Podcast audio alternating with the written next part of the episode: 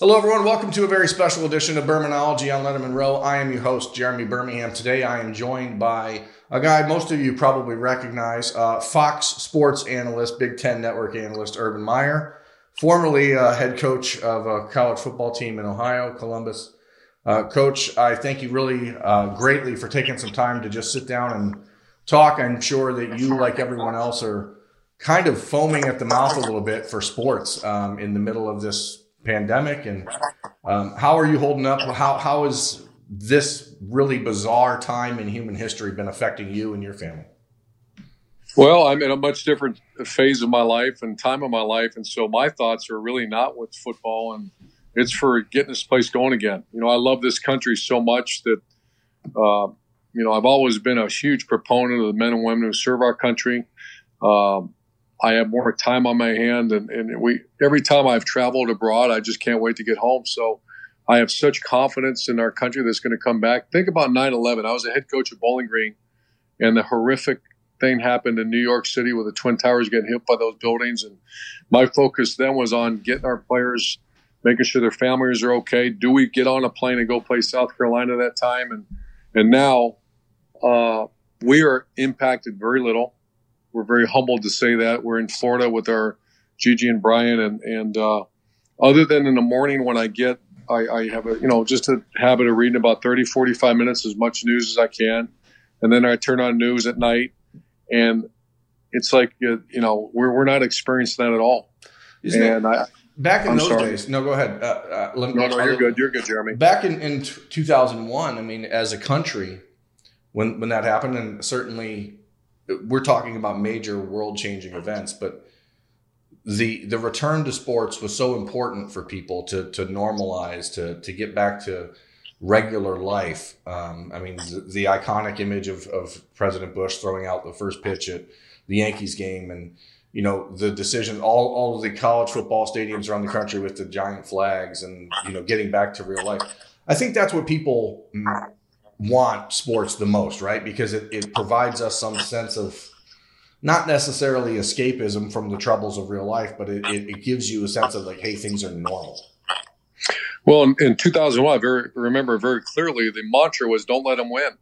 You can't let the, these horrific people, these murderers win. You, you, know, they, they tried to, all they did is anger uh, a bunch of Americans and, and, uh, you know, bin Laden finally got, got it. And then, uh, so, uh, so yeah, it was the the battle cry was "Don't let them win. Let's get back to normalcy as much as we can." You know, it, it was the loss of loved ones and the loss of life was uh, tragic, uh, but we had a responsibility. I felt that as a coach. I felt that we have to first of all make sure the health and welfare and safety of our players, our families, our families, but also we have a job to do, and that's to bring normalcy back to these people that are that are hurting. And so I feel the same responsibility here. And obviously, I'm not coaching, but um, we do have to get back to normal. We can't let the virus win, and and this is a different enemy. You know, the enemy we knew who it was.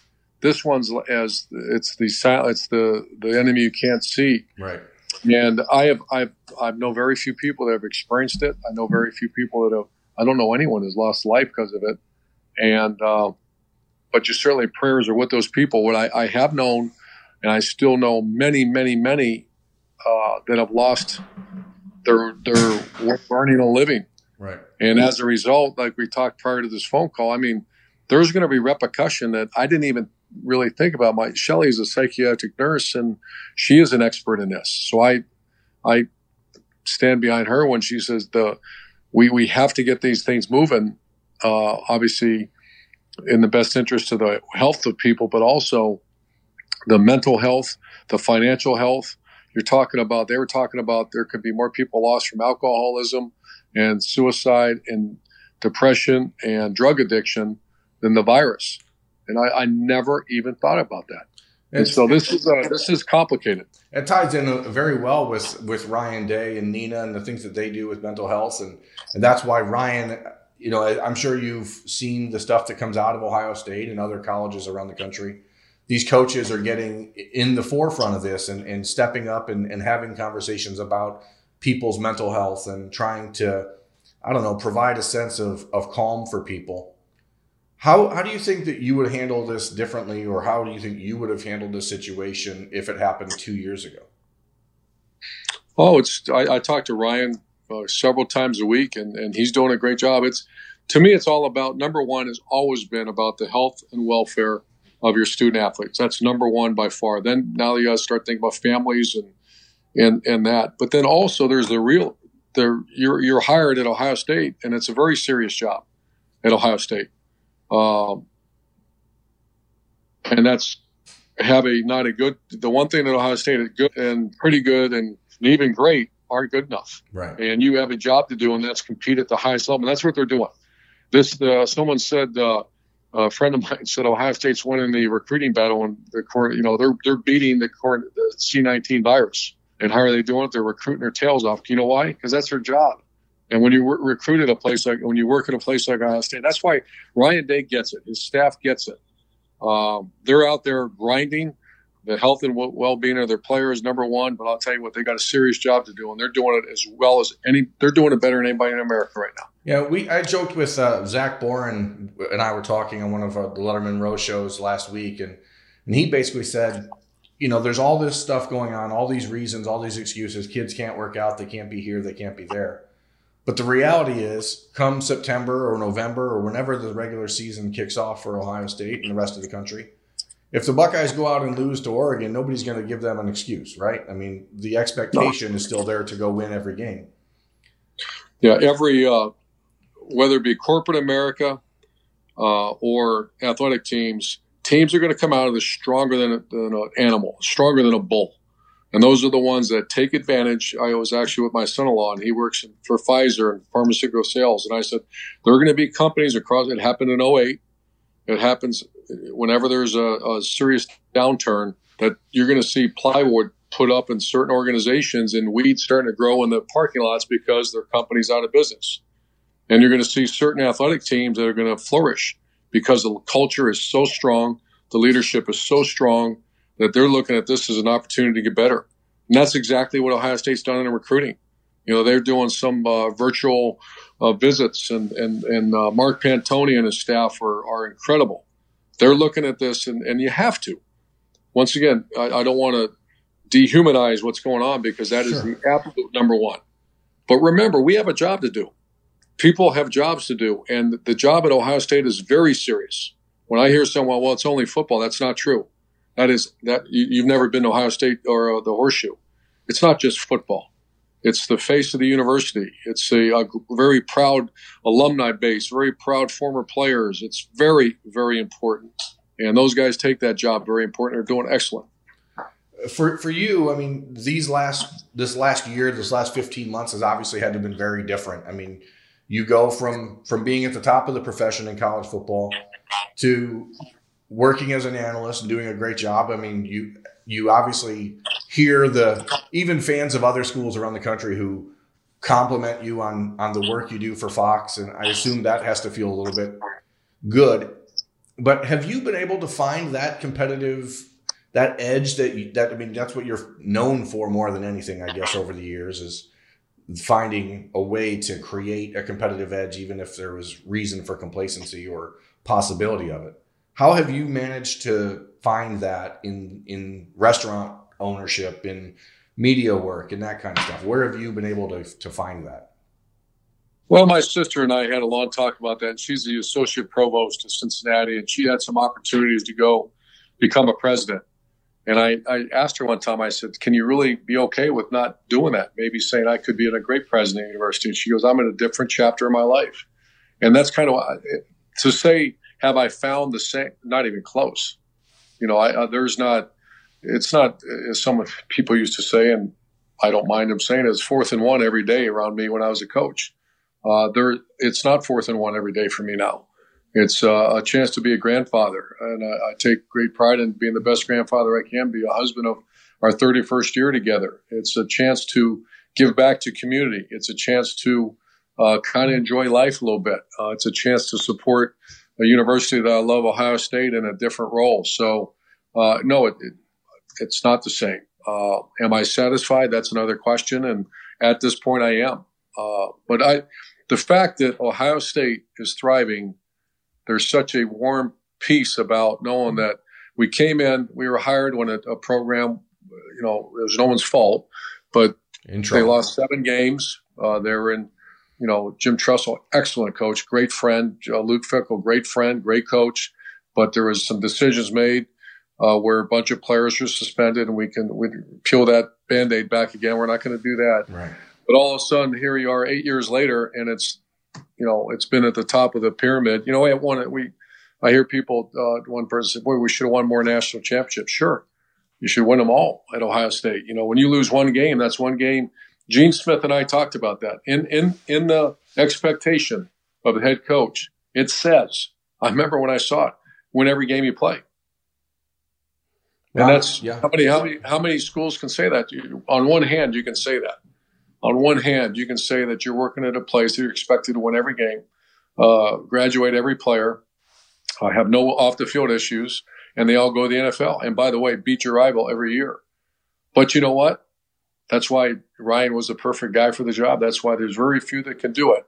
And uh, we got one. How did you know that Ryan Day was that guy? I mean, he went from being, I don't want to say a, a a no name, but for the majority of average football fans, as a guy who was working in San Francisco as a quarterback coach and in Philadelphia as a quarterbacks coach in the NFL, to be plucked by you, I mean, you had set the expectations somewhat with Tom Herman when you hired him out of Iowa State, that you had the eye for for talent like that and as a coach. But what makes a guy different? I mean, what makes someone like Ryan Day or Tom Herman when you see them or talk to them?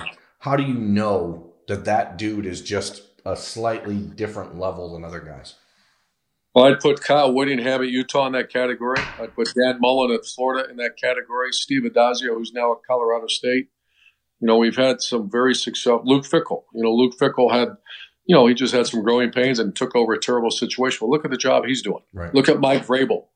Uh, so I've been very fortunate to be around some of those guys, and Tom Herman fit that. And and so did uh, Ryan. Uh, when I hired Tom Herman, he was, you know, I remember Gene even asking me, I mean, can he do this?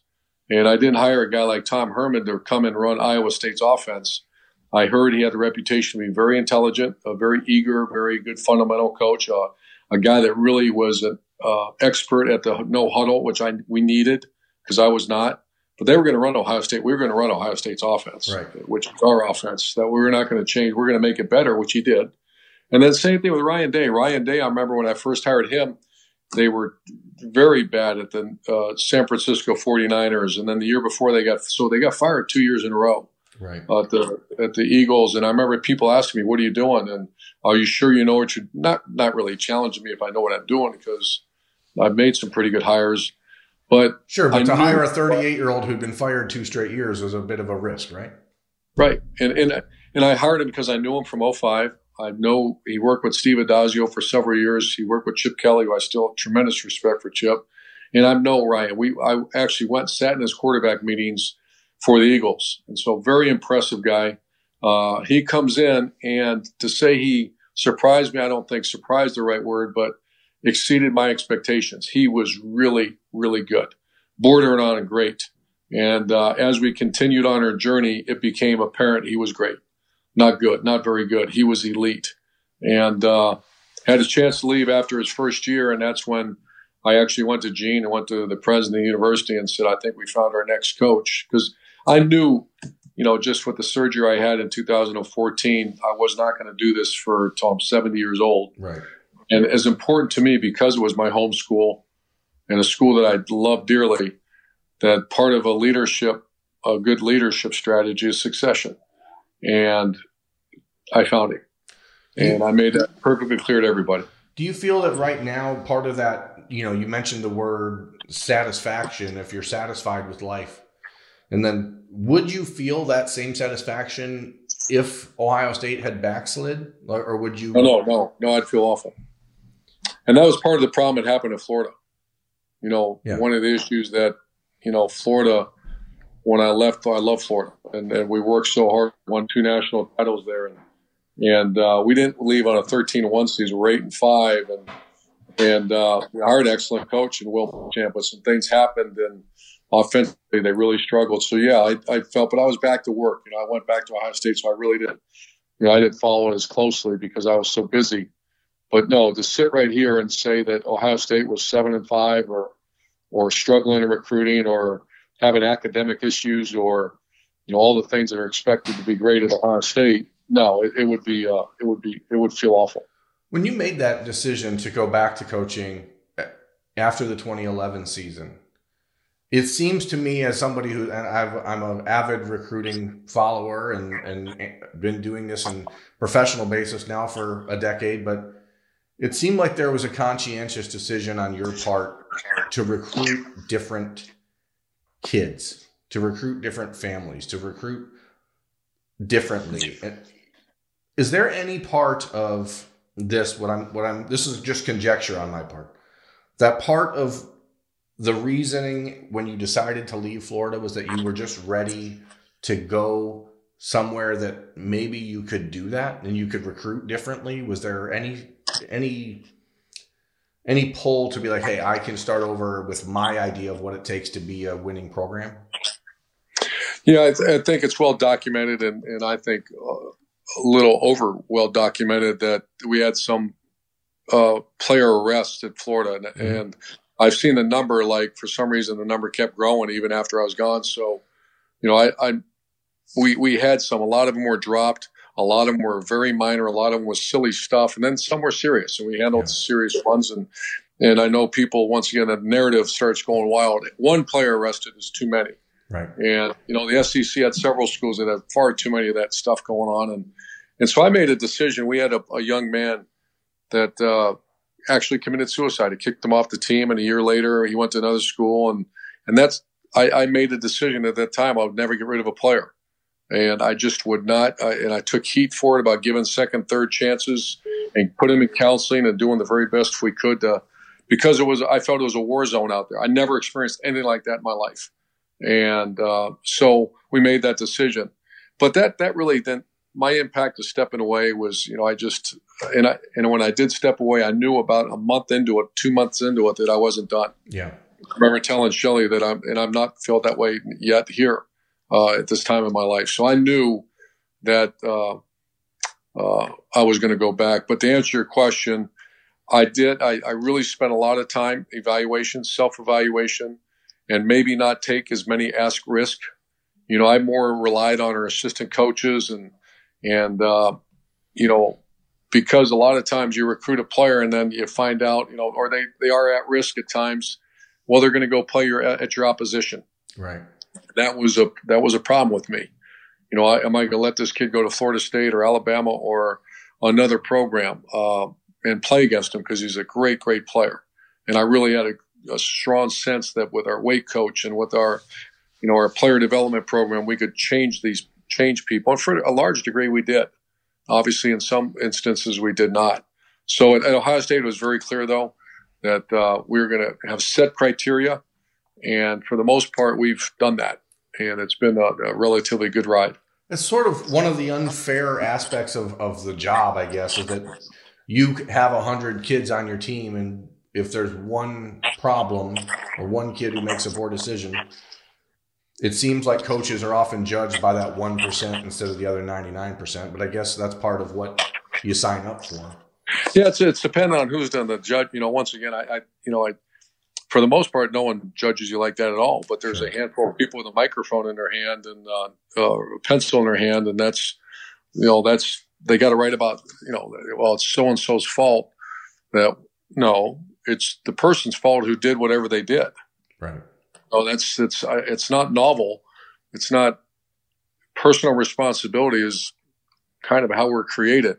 So no, I, I don't. You know, once again, that's to have a handful of people, especially when you know, and Ryan's going to experience that. Yeah. Nick Saban experience. So when you win a lot of games, there's constant scrutiny over how you do it or whatever they can um, uh, find a story in. As a recruiter, you had one of the greatest recruiting classes in modern history in 2009. I mean, shoot, you probably had three of them 2008, 2009, 2010 at Florida. And then you had the 2013 class and 2017 class at Ohio State. 2014 class was great. What is the is there one guy in your history of recruiting where you're like, I can't believe we won that battle? Yeah, there's two of them. Uh, it was Vonn Bell and Raekwon McMillan. And that's when the real life Wednesdays kind of took over. And that's when I knew that we, we, it's at a whole different stratosphere right now. For Ohio State to go into Georgia and go beat the SEC, and, and I mean, you're talking about one of the best players in America that time, and everybody wanted him badly. Right. Two five. You know, sometimes, you know, sometimes like a, a Bosa, that was a great recruiting battles, but we had a little hook there. You know, the right the Kumerow the Kumerow, and and his mother is from Ohio, an Ohio State grad, and and so there was zero hook at all with Raekwon McMillan and Vonn Bell, two great, great high school football players. And I'll never forget when they both. I was walking around the practice field. I think it was bowl practice, and I had the phone in my hand during practice that tells you how serious it is because you know how I am at practice. Right. I was waiting for the word on Raekwon McMillan, and finally, I mean, we're right in the middle of it, and I look over and Mark Pantoni raises his arms when we got Raekwon, and then uh, with Vonn Bell, I was actually on the treadmill when he called me and uh, told me, and I remember I almost fell off the treadmill. Because th- those were two that, you know, you can take Zeke Elliott, Mike Thomas, and all these other great, great players But it was almost illogical for Ohio State to go deep into the South and beat all the Southern schools on two of those uh, great, great players. On the flip side of that, is there one or two guys that you remember, like how the hell did we lose that one, or that that maybe stung you in a different way? Yeah, when you lose a guy from Ohio, that breaks your heart. You know, we lost Jackson Carman, and there's a lot. You know, he, he I think he's going to be a heck of a player. I'm trying to think who else would just broke. Oh, the guy that I thought we had, Donovan Peoples-Jones. His mother is awesome. His father went to med school at the team up north, and I mean, I still think that that, that guy should be a top ten draft pick. I think he's that good. He won't be. I, I took a lot of heat on Twitter a few months ago when he declared for the draft because I said he should be a top fifteen pick. Uh, no, there's no. I coached against him. He's one of the best punt returners. You know, I don't want to get into did they use him right, and all that because sure. I, I don't know all that. But Donovan Peoples-Jones in high school football was one of the best receivers I've ever, ever seen. And, and a terrific student, terrific leader, great mom. And we left his house, me, Kerry Coombs, and we got in that car, and we, by the way, had to drive. It was a, no, was a snowstorm. Yeah, I a blizzard. And Kerry was going to kill, you know, I wasn't going to let him kill me that night. But we both thought we had him. And uh, when he said he went, he went up there, that uh, that broke my heart because I thought I, I still have great respect for him. Last thing, uh, coach, and I'll let you get out of here. I, I could probably do this all day, but as somebody who's now removed from the recruiting minutia, the day to day, what was the one or two rules that you would have liked to have seen changed, or parts of the process that you uh, found yourself feeling disenchanted with? Well, the whole early, the, everybody started pushing it up. The early commitments, early visits you know, you have kids uh, that aren't good enough visiting Ohio State in spring, and because you have to. Right. You have kids that uh, will be good enough, aren't yet because their bodies haven't matured yet, that should be visiting Ohio State, but they're committing to lower programs. And I, I could care less about everything other than that young person has a four year window in his life or her life in college athletics to go to the best place for them. And why would you, why, how dare you try to speed that up for people? Let them take their time. Let them, you know, people are filling up on commitments, feel people are filling up on, and there's going to be too many mistakes made. And now the transfer is going to be that one time transfer rule. I bet that passes. You know, you're going to see more and more transfers because kids are going to, they're, they're picking schools so early now. And, uh, and coaches are forced their, their hand when a head coach at a top five program should have the luxury of watching a player play a senior year. Right. And making the decision if they're good enough to play. Because there's only one thing worse, and, and, and this is something I would mind you repeating. There's only one thing worse than not getting a scholarship at Ohio State if you want to go to Ohio State. There's only one thing worse, and that's going and you're not near good enough. So, Kel, I'm going to say that again. There's only I, I'm I, players, or say Alabama, say Clemson, and it's your dream school there's only one thing worse than not getting that offer, and that's getting the offer and going, and you're not good enough. I mean, and is significantly not good enough. And then you you know you start facing, you know, it, it's terrible. That's a lot of tough How does that conversations, happen? right? Do you put the blame for that on not necessarily the blame, but I guess do you put the onus for that happening on on coaches of mid-major programs who are trying to force the envelope or more on the media that has turned the recruiting into what it is today? Well, I don't put blame on anybody. I think it's just the nature of the beast. I think oh, college football has become such a polarizing, and so is recruiting very polarizing. But I can tell you, I was the head coach of mid major in Utah, and I was the biggest fan in the world of early signing because I wanted to get these kids locked up and not let USC and UCLA beat me on them. Right. And then I would even tell our staff that I had one kid decommit, go to USC, and he's, and I said, well, he should do that. And they're like, the coaches got mad at me, and I said, well, what would you do? That that player had, if that player is good enough to go to USC, and he's from Southern California, and we were in the WAC conference, he should go to USC. Right. Absolutely, that player has one swing at life as a major college athlete. Go win a national championship at USC. There's that's what this is. That's what America's all about. Uh, so that's the only thing. Well, look, man, I, I really do appreciate you taking time. I, I, told you I'd try to keep this short, and I've doubled the time that I was planning on. But thank you so much, Coach Meyer, for, for taking time. That's Urban Meyer. I'm Jeremy Birmingham. This has been Bermanology on Letterman Row. Thanks for watching. Thanks for listening. We'll catch you next time.